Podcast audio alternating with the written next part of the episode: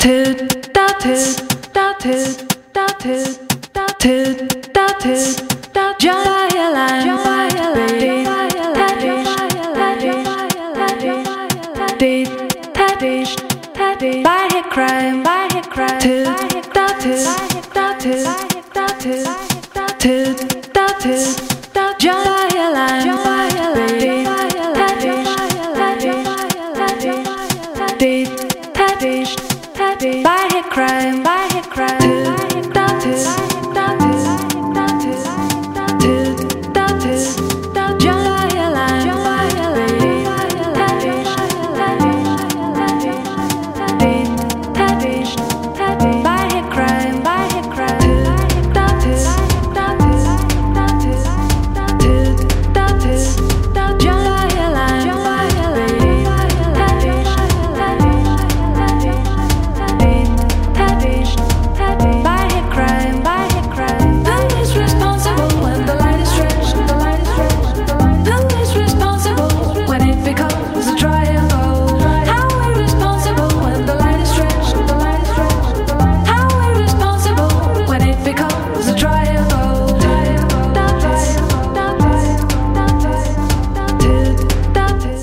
Buongiorno ascoltatrici, buongiorno ascoltatori, bentornati a Calti, il quotidiano culturale di Radio Popolare in onda tutti i giorni, dalle 11.30 fino alle notizie delle 12.30. Un saluto da Ira Rubini. 331 6214013 il numero per scriverci durante questa puntata con Telegram o con un sms, diretta chiocciolapopolarenetwork.it se volete scriverci con una mail. Se invece volete scriverci in altri momenti usate la mail del nostro, della nostra trasmissione calt-radiopopolare.it oppure la pagina Facebook Calt Radio Popolare. Ne approfitto per ringraziare molto tutte le ascoltatrici che sono intervenute alla festa che abbiamo fatto martedì 7 eh, in vista del 8 marzo, quando lavoratrici e collaboratrici di Radio Popolare hanno aderito allo sciopero. È stata veramente una festa molto carina che abbiamo messo su insieme a voi molto rapidamente e quindi speriamo di rifarla tutti gli anni. Grazie a tutte quelle che sono venute. Invece vi ricordo anche che eh, questa puntata sarà in podcast sul sito, sull'app di Radio Popolare nel giro eh, di pochissimo con eh, gli argomenti di cui vi abbiamo parlato così come per le altre puntate. Il sommario di questa puntata che termina come al solito con la rubrica di fumetti a cura di Antonio Serra prevede anche l'intervista di Barbara Sorrentini ed Andrea Di Stefano, non il nostro Andrea Di Stefano ma il regista del film L'ultima notte d'amore che viene presentato proprio quest'oggi. Torneremo a Book Pride 2023 con Federico Taddia che parla dei nuovi 15, vi ricordate l'enciclopedia dell'infanzia di molti di noi? Mentre nella prima parte sentiremo la voce, eh, sentiremo il servizio di Tiziana Ricci che ci parla di un libro dedicato al ritratto fotografico a partire dal lavoro di Paola Mattioli. E adesso la nostra prima ospite ritorna con grande piacere ai nostri microfoni Anna Gaia Marchioro in scena per MTM, Manifatture Teatrali Milanesi al Teatro Leonardo con il suo Pur Parler. Ciao, come stai? Ciao, ciao carissima, buongiorno a tutti e a tutti. Allora, sto bene, si sentirà forse dalla voce un po' cavernicola. Orca, un po' raffreddata. Ah. Esatto, leggermente, ma eh, credo sia perché è un periodo veramente intenso e quindi io, eh, sai, come l'ultimo momento quando stai per arrivare a casa, no? che è, quel, è il momento in cui sì. ti viene fuori tutto. Beh, perché tu lo spettacolo lo porti in giro da un po'. Ma guarda, in realtà ho fatto tantissimi spettacoli in questo periodo, sono Ah. stata in produzione in scena in Sardegna con uno spettacolo nuovo assieme a Nini Bruschetta e poi sono stata con Serena Dandini qua a Milano, poi Ah, a sì. Bologna, poi in Veneto e ora sto tornando a Milano che è la mia casa d'elezione eh, col monologo intero, però ovviamente c'è la stanchezza si è accumulata. Allora, eh, insomma, cerca di resistere, tu sei in scena fino Ma a certo. domenica e noi ci teniamo eh, Esatto, a, a far sì che domenica. tutti ti vedano, tutti quelli che possono. Certo. Eh, raccontiamo allora mh, cos'è questo tuo nuovo lavoro.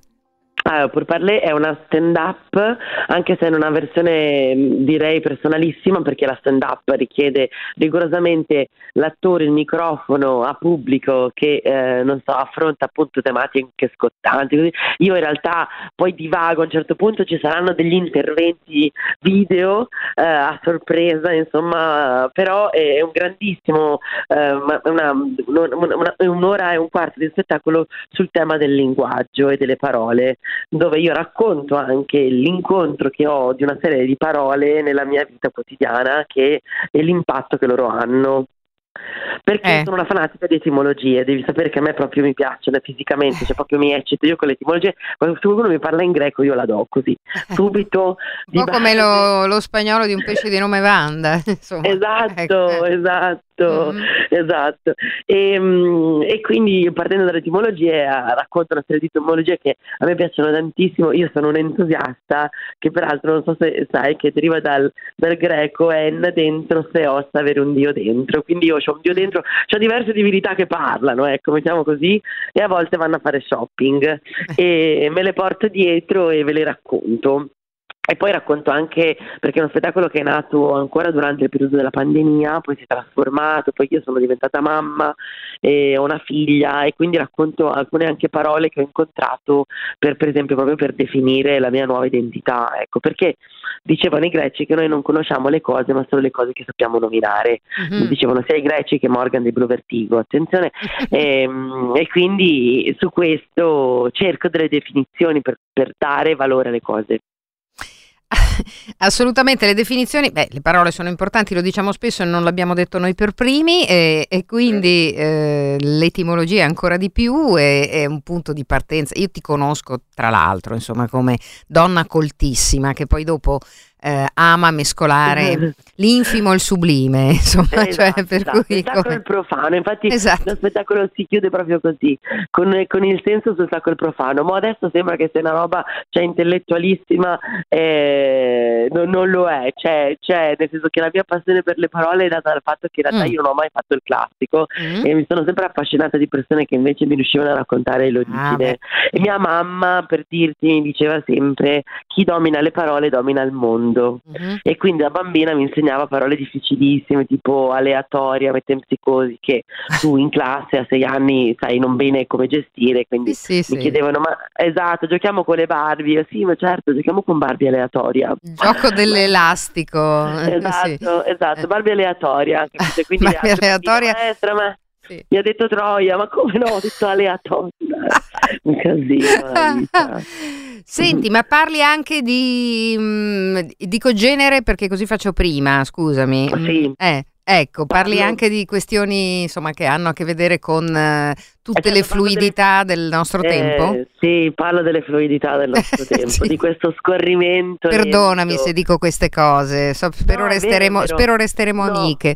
Ecco. Eh, certo. Sì. Ma scusa, ma io voglio dire, eh, ovviamente ci sono le parole che creano disagi, no? le versioni al femminile, al maschile, di ingegnera, così. E io tratto questa vicenda raccontando anche che ho perso un'amicizia perché la mia migliore amica quando le ho detto che era un'architetta mi ha menata.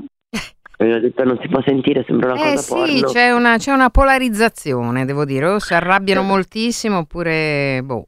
Mm. Esatto, e quindi io racconto diciamo anche questa cosa e, e poi siccome è un personaggio che sui social ha una vita sua propria, eh, si chiama Gina Francone, la portinaia di Palazzo Chigi. Eh beh, sì, Eh, ne, pa- ne abbiamo esatto. parlato anche un'altra volta, no? Della Esatto, Gina. Mm. Esatto, quando ero, eh, che infatti tornerò ad aprile due giorni in esclusiva, farò due, due giornate di Gina Francone, però siccome ha molti fan, Mm. allora L'hai messa dentro. anche lei. Eh, eh, ok, ok.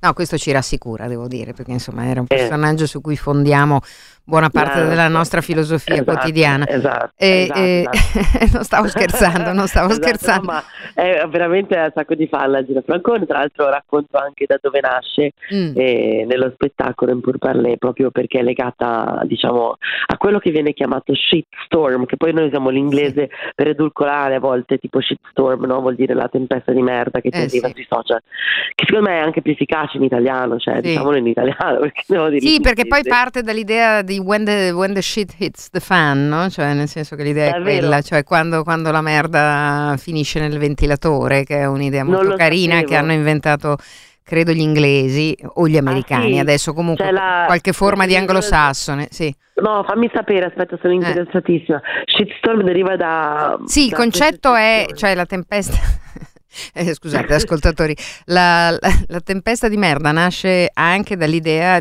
da un vecchio detto che esiste da decenni, molti decenni, ah. per cui le cose vanno veramente male quando la merda colpisce anche il ventilatore e quindi... Ma dai, come dire, bellissimo, capito? adesso lo dirò questa sera nello spettacolo. Ecco. Eh... Che me lo hai insegnato tu. per cui non fatelo a casa, cioè non fatelo soprattutto fare ai bambini, eh, questo gioco no, insomma certo. de- è molto divertente, però poi dopo riparare i danni diventa, diventa complicato, però vi assicuro che effettivamente quando succede l'effetto è garantito. Ecco. Ah, certo. Ah, sì. Quindi di questo e di molto altro, Anna Gaia Marchioro fino a domenica. Sì. Al Teatro Leonardo di Milano, MTM, mi raccomando, metti la sciarpa, eh, riguardati oh, che yes. noi ci teniamo a venire. Va bene. Ma certo, ma sono una roccia. Un abbraccio. Io vi aspetto. Ciao, grazie. A presto, ciao ciao. ciao. A presto, ciao ciao.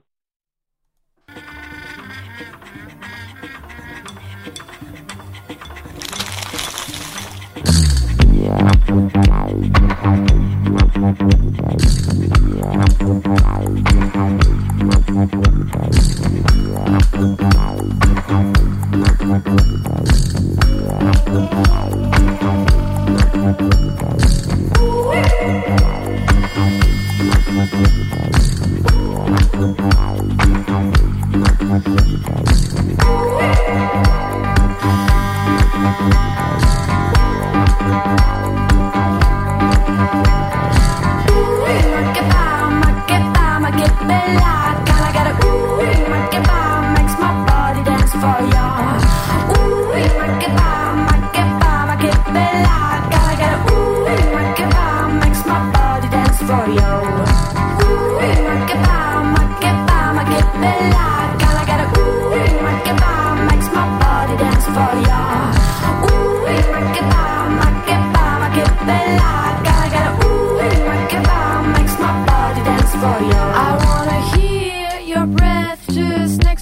soul. I wanna feel.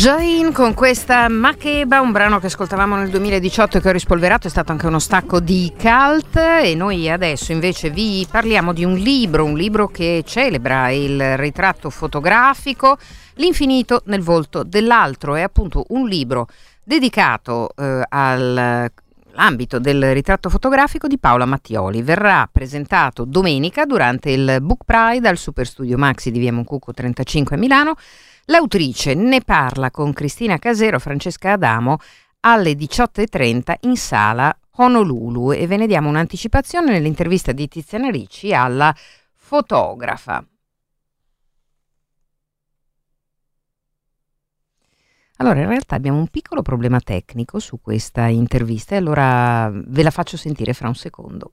Un secondo davvero, eh?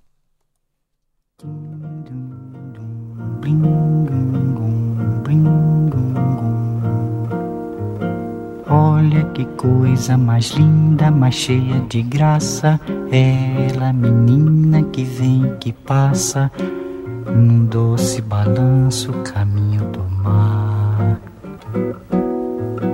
Moça do corpo dourado do sol de Ipanema, o seu balançado é mais que um poema, é a coisa mais linda que eu já vi passar. Desolata di interrompere um, The Girl from Ipanema o la Garotta di Ipanema come preferite, eh, ma è il tempo di sentire l'intervista di cui vi parlavo a Paola Mattioli sul suo libro le mani questo libro che mi è piaciuto molto, L'infinito nel volto dell'altro. Eh, Paola Mattioli, Paola, noi ti conosciamo bene perché abbiamo visto eh, tante delle tue fotografie, delle tue mostre, i tuoi progetti e adesso siamo a questo libro, ma io vorrei cominciare dal fondo, guarda un po'. sì. vorrei cominciare dal fondo perché secondo me c'è un gioiello ed è il tuo racconto eh, intitolato Nello studio di Ugo Mulas. Quindi tu hai avuto questa grande fortuna di fare l'assistente a Ugo Mulas. Sì, è stata una fortuna sfacciata e anche un caso incredibile. Eh, io ero all'università, dovevo fare una tesina per l'esame di Gillo Dorfles e avevo scelto la fotografia perché ma forse perché era appena uscito da poco il libro di culto di Benjamin nell'opera d'arte nell'epoca della sua riproduzione tecnica e mi sembrava un po' noiosa la mia tesina. Avevo avuto occasione di, di conoscere Mulas e allora ho telefonato e sono andata, volevo dire mi posso fermare qualche giorno per uh, così avere anche un riscontro sulla pratica. E lui non ha capito e mi ha presentata come la nuova assistente, volontaria si intende, volontaria. Io non sapevo niente, non sapevo neanche che le foto si bagnassero nell'acido perché non avevo avuto una parte ehm, diciamo di, di, mm, di, interesse per la fotografia sì. pratica, avevo scattato qualche foto ma un po' per sbaglio insomma e lì sono rimasta tramortita, tramortita, tramortita perché e travolta dalla fotografia. Travolta e... e innamorata di questo, di questo, lavoro, anche perché lui molto generosamente mi portava con sé sempre, cioè se lui andava a fotografare, andavo a fotografare con lui, se mi stampava, stampavo con lui. Allora possiamo dire che tu adesso sei diventata così brava anche perché uh-huh. l'hai incontrato. Oh, beh, ha risvegliato forza, il per... tuo talento, insomma. Per... no, forse l'ha inventato da zero, non lo so. Beh, vabbè, insomma, non siamo troppo modeste. Allora, veniamo no, a questo certo. libro che eh, è incentrato sul, sul ritratto, no? Sono le tue riflessioni per immagini e anche mh, mm, insomma per scritto eh, sul ritratto, cominciando da Ungarelti. Allora, cos'è per te il ritratto? Perché io ho avuto l'impressione, sfogliando il libro, che eh, ha tanti significati e il ritratto non è sempre la stessa cosa, non è sempre un racconto, non è sempre la descrizione, no? È molto di più. Ma guarda, lo dico in maniera un po' stravagante in una delle prime pagine. Dico che il ritratto è un vedere, una storia, un racconto, una responsabilità, una postura, una domanda, una sottile distanza e un testo. Cioè, io credo che il ritratto sia guardare con attenzione. Nel caso delle persone, quindi si può guardare, eh, fare un ritratto a una persona, ma si può anche fare un ritratto a un'idea, si può fare anche, um, anche un ritratto, un, una storia è un ritratto, una responsabilità, perché in qualche modo eh, tu fai vedere alla persona fotografata come tu lo vedi, quindi devi essere un po' dalla sua parte, no? E nel 1970 hai fatto il ritratto a Ungaretti. E questo è stato un caso, stato un caso della vita, anche questo, eh, perché un editore d'arte, Luigi Maino, aveva bisogno di fotografie da mettere in una cartella in cui univa poeti o, o letterati e artisti, faceva una cartella su Sonia Delaunay, mm. mi aveva conosciuto e mi ha detto ma tu verresti a fotografare Ungaretti? Io sono rimasta un po' così perché mi sono detta ma questo qui è matto, cioè nel senso come fa a fidarsi di me? Ho 22 anni, eh. Eh, ho fotografato poco e eh, chi lo sa, si sono fidati di me, eh, però racconto molto modestamente in questo, in questo primo esperimento che ha fatto tutto lui, ha fatto tutto Ungaretti. Sì, però cioè, di, dici senso... anche che mh, poi Ugo Mulas ha apprezzato molto le tue fotografie e che invece ti ha deluso il, l'editore. Un editore, senza mettere il nome, sì, le ha apprezzate molto, ho subito telefonato a un amico di una rivista importante e gli ha detto ti mando Paola Mattioli, la mia assistente, per farti vedere queste foto e quel signore mi ha risposto un po' freddamente queste foto ci interesseranno solo il giorno in cui Ungaretti muore. Che sensibilità, eh. Senti Paola... No, pensa che generosità da parte di Mulas. Eh certo. Di buttarti subito nel mondo del lavoro, di farti... e che freddezza, freddezza, anche se poi così è stato, perché queste foto sono uscite subito perché la cosa è avvenuta, lui è morto un mese dopo, due mesi dopo, qualcosa del genere, e quindi hanno avuto una grande diffusione. Un altro capitolo mm. molto bello è quello mm. dedicato mm. ad Aldo Mondino, intitolato Ritrarsi, no? quindi giocando sulla parola ritratto, ritrarsi.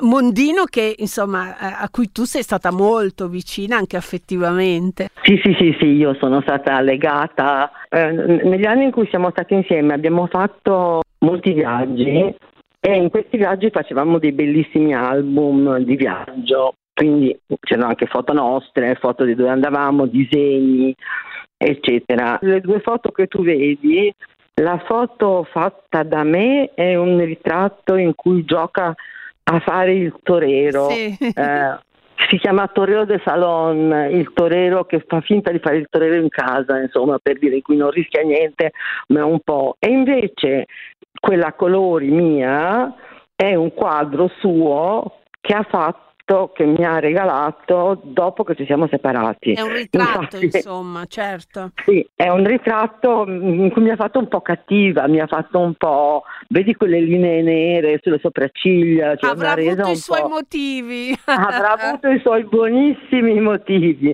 però questa cosa mi aveva suggerito. Ah eh, um, beh, sia il tema della parzialità, no? perché un ritratto solo è sempre una cosa molto parziale, eh, se lo fai giocare con accanto un altro aspetto, cioè le persone hanno tanti aspetti, no?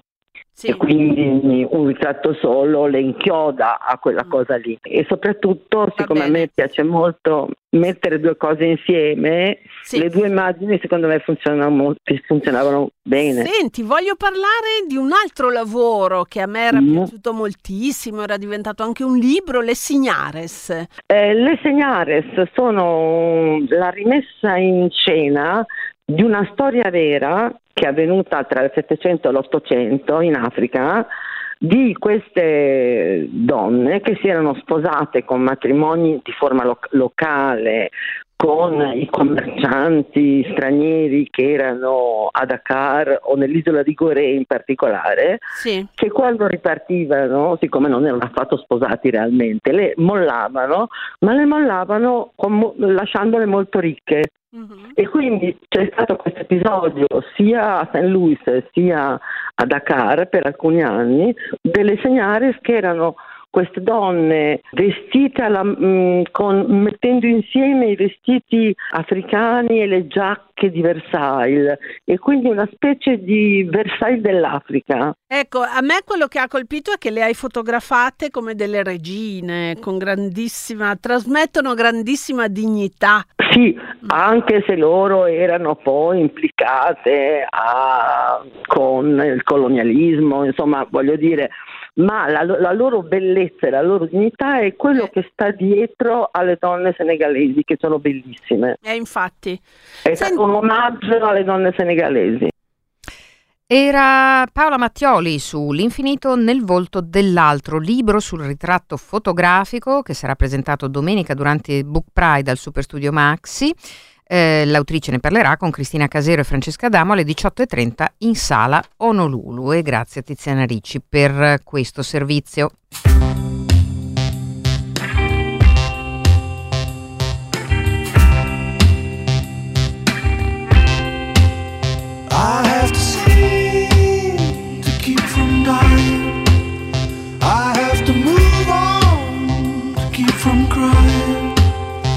travel hard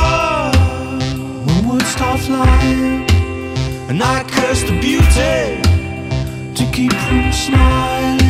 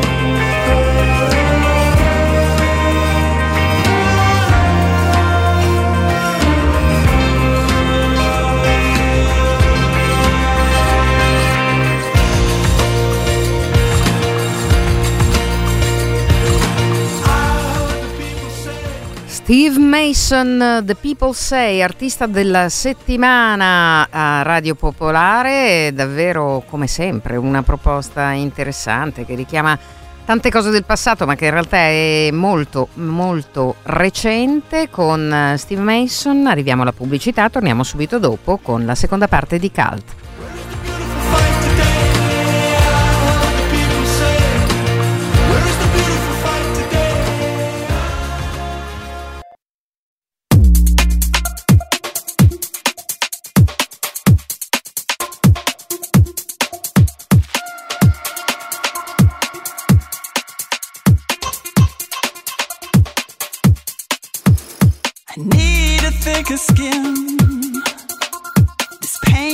getting in.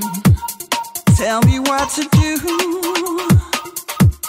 Cause I've always listened to you. And I'm here at your door. And I've been here before. Tell me what to do. Cause nothing works without you.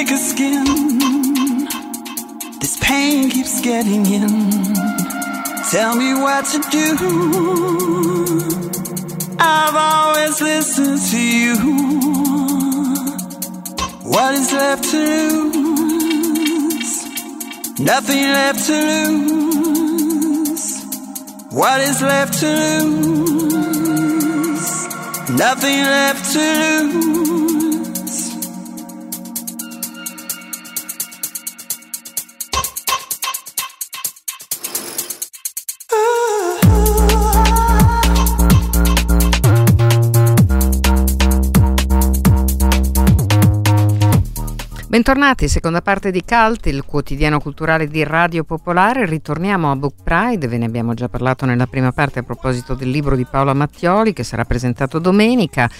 Ci ritorniamo invece per parlare dei 15. Per molti questa eh, è una parola ben nota, un tempo c'era questa celebre enciclopedia e soprattutto i boomer se la ricorderanno bene.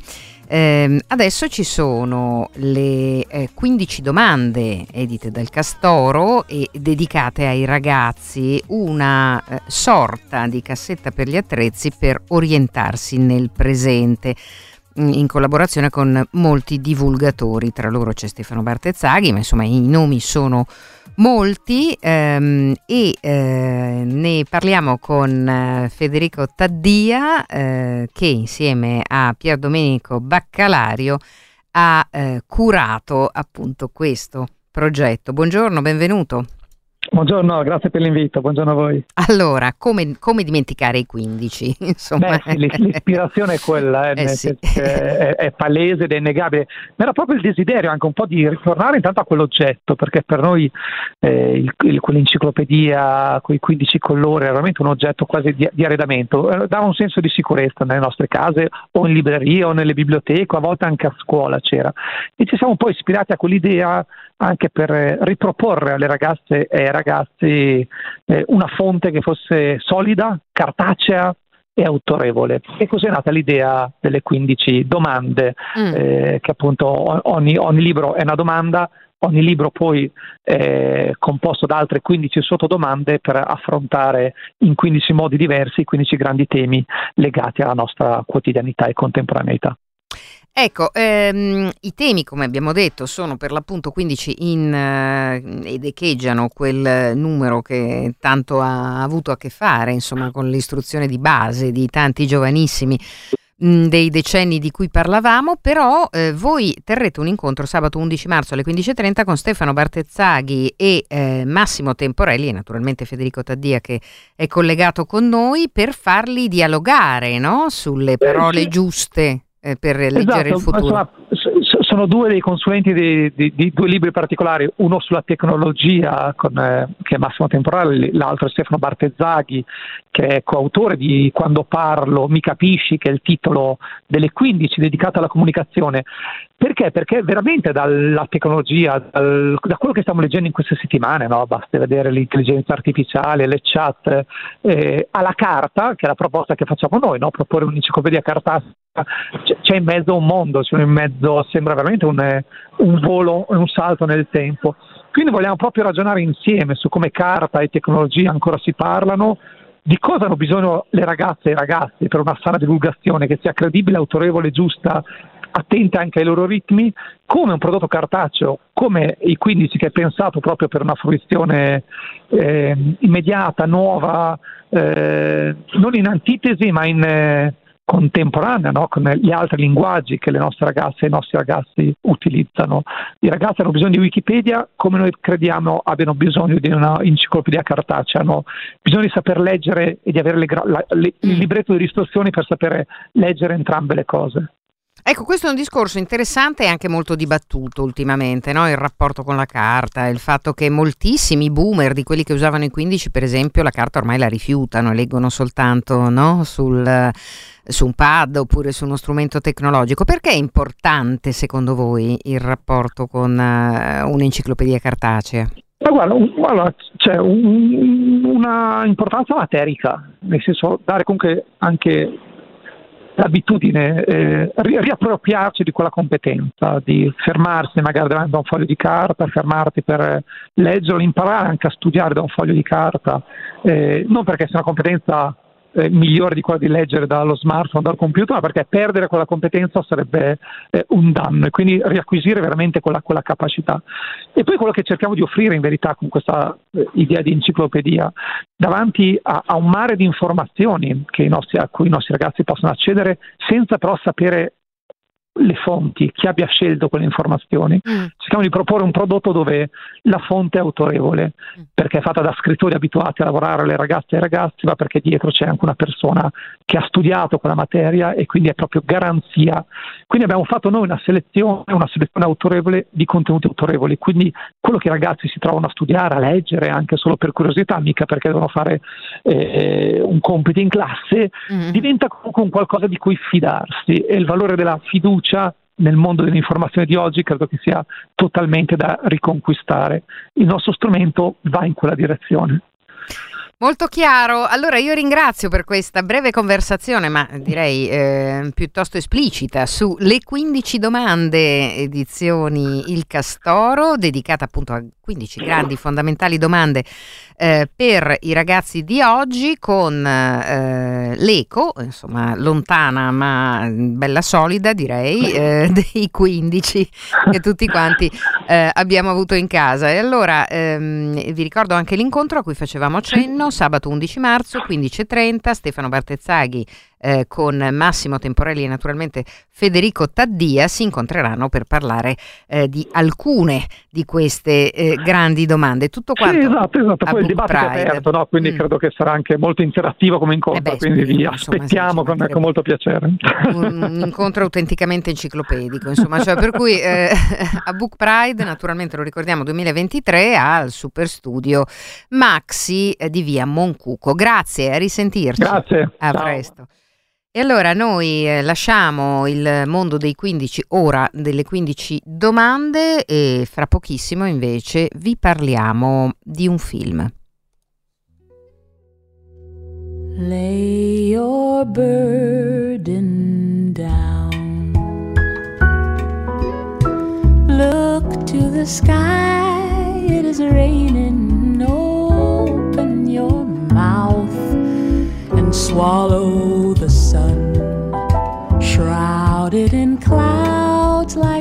love for you. Shrouded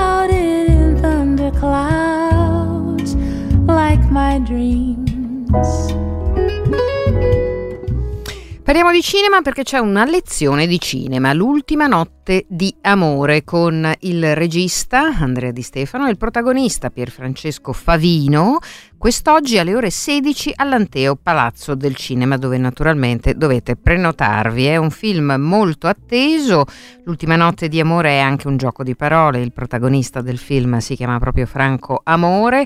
Um, e um, ripeto, la proiezione sarà seguita da una vera e propria lezione di cinema con il regista e appunto con Pierfrancesco Favino. Quindi sui social e sul canale YouTube di Anteo potete eh, seguire il live streaming se non riuscite o non potete essere presenti fisicamente all'Anteo questo pomeriggio. Sentiamo l'intervista da Andrea Di Stefano di Barbara Sorrentini.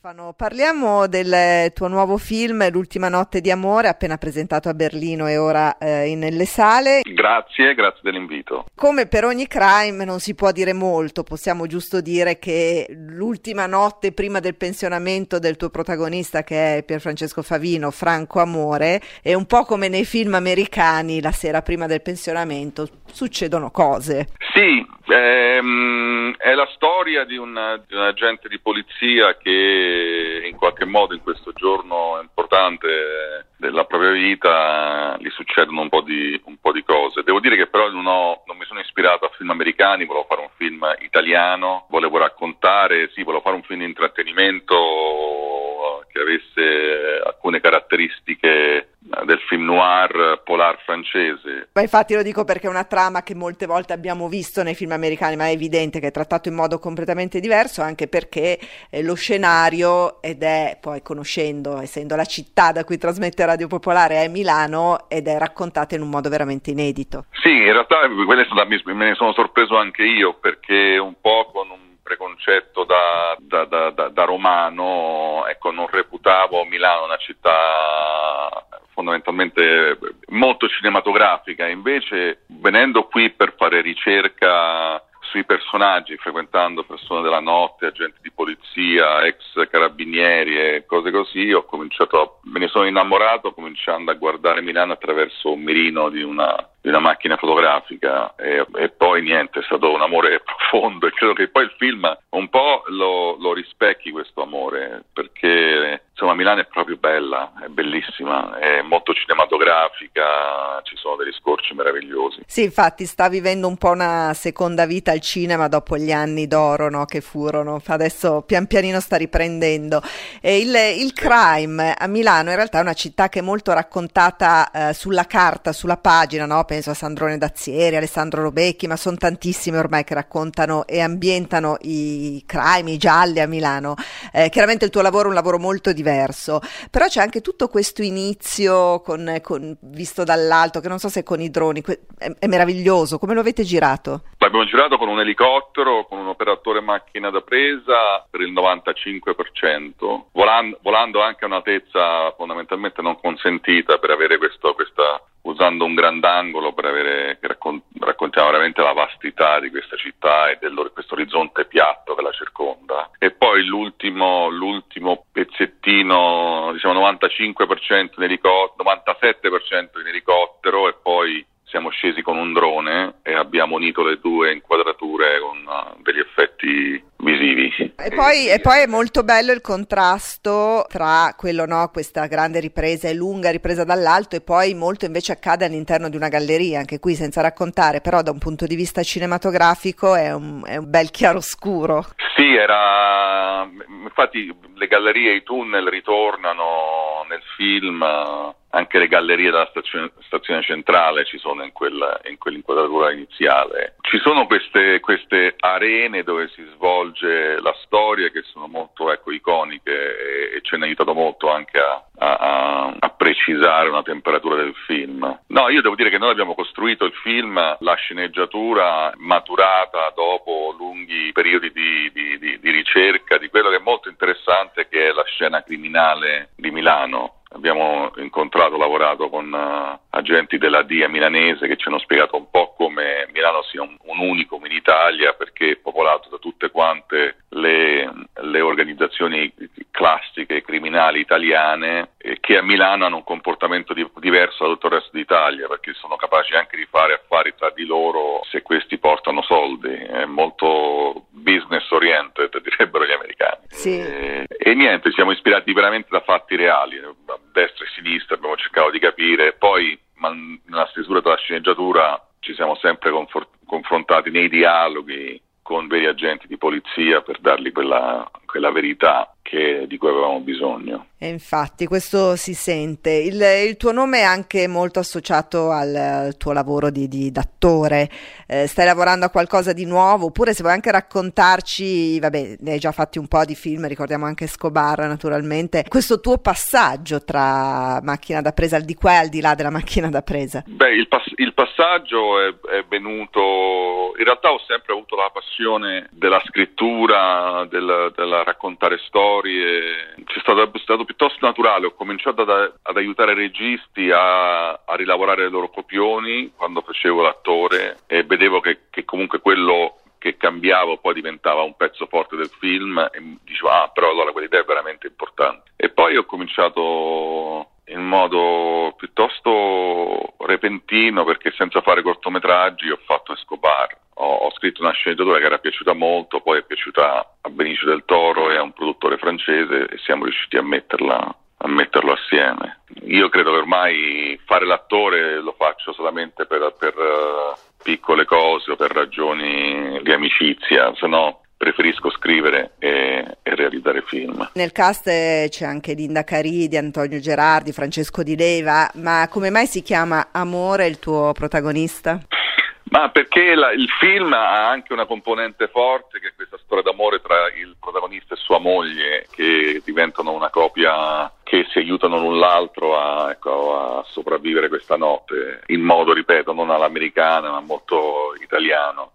Il titolo, volevo dare al titolo un elemento di questa storia d'amore. Un giorno camminando in una caserma dei carabinieri ho visto che c'era una bacheca con eh, vari ed eventuali e c'era una, e c'erano due nomi su una lista di, per una squadra di calcio e uno di queste, un cognome era Amore. E allora mi sono detto, ah, ecco, forse ho trovato il cognome al mio protagonista. Se si chiamasse Amore di cognome posso portare quello nel titolo e posso dare, posso dare, ecco, posso portare anche Viviana, la moglie, nel, nel senso della storia. Va bene, no, infatti è molto, comunque molto suggestivo e, e secondo me rende tutto ancora più poetico e romantico, nonostante appunto ci sia quell'aspetto invece che, lo, che scopriranno al cinema, chi andrà al cinema scoprirà eh, di che cosa. Grazie Andrea Di Stefano, l'ultima notte di amore, a presto. Ciao. Grazie tanto, ciao ciao.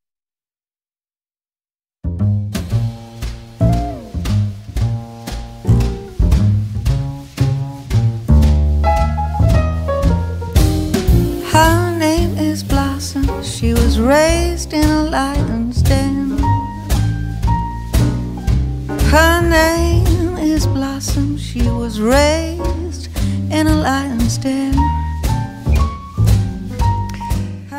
E allora era l'intervista a Andrea Di Stefano, regista, attenzione non confondetelo col nostro Andrea Di Stefano, regista di L'ultima notte di amore con Pierfrancesco Favino, quest'oggi alle 16 all'Anteo Palazzo del Cinema, la proiezione, la lezione di cinema, tutto anche in streaming su Facebook e YouTube di Anteo.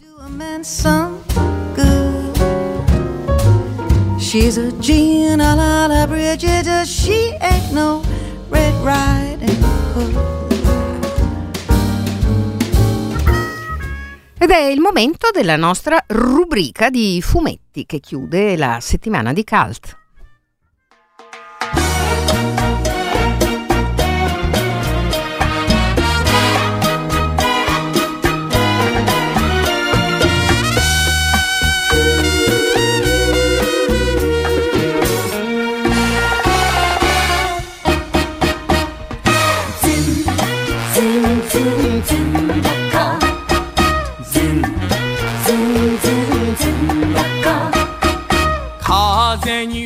Caro Antonio, buongiorno. Buongiorno. Insomma, vedo un titolo di casa, di casa qui e di casa soprattutto per te. Vedi un titolo di casa, ma è un albo che segnalo per una ragione un po' bizzarra. Mm. Scritto Tex, inevitabilmente, è un volume di Tex che è appena uscito, ma ne parliamo perché siamo reduci giustamente da una festa della donna piuttosto importante e impegnativa e, e questo albo fa parte, diciamo, del contesto, perché anche se c'è scritto Tex qua sopra, in realtà è dedicato a un personaggio che si chiama Pearl, eccolo qui, no? e Pearl Hart, che è un personaggio storico, una, la donna colpevole dell'ultima rapina a una diligenza compiuta nel vecchio West. Capperi. Capperi. E Pearl Hart, che- che appunto è esistita veramente, e ha avuto una vita estremamente difficile e, e qui ci viene raccontata con la scusa di un suo immaginario incontro con Tex che però in nessun modo modifica il suo carattere, le sue vicissitudini, diciamo, quindi mantiene fedeltà storica. E ci racconta di una donna che è appunto testimone tutta una serie di ingiustizie, di, di orrori della, della vita dell'epoca, eh, prende la decisione di diventare sostanzialmente autonoma, indipendente, questo la porta all'inizio sulla cattiva strada, quindi diventa una sorta di ladra, criminale e così via, e poi però riesce alla fine non solo a riscattarsi, ma a trasformare la sua vita e addirittura a terminare la sua vita diventando anche una famosa attrice interprete di una biografia di se stessa che recitava a teatro. Questo per dirti che è un percorso bizzarro.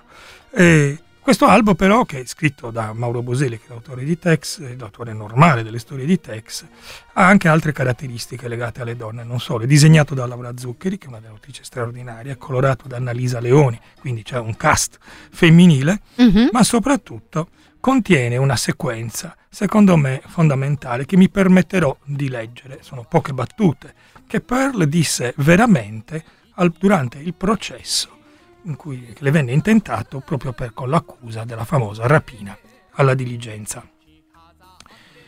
Sono soltanto una povera ragazza costretta a un'esistenza difficile a causa della povertà. Ma chi tra i signori giurati può davvero comprendere il mio dramma? Chissà, forse se ci fosse tra loro una madre potrebbe vedere in me una figlia, ma no, i signori giurati sono tutti uomini, vi sembra giusto? La legge non permette alle donne di sedere in una giuria, una legge fatta dagli uomini ed è fatta dagli uomini anche la legge con cui vi arrogate il diritto di giudicarmi.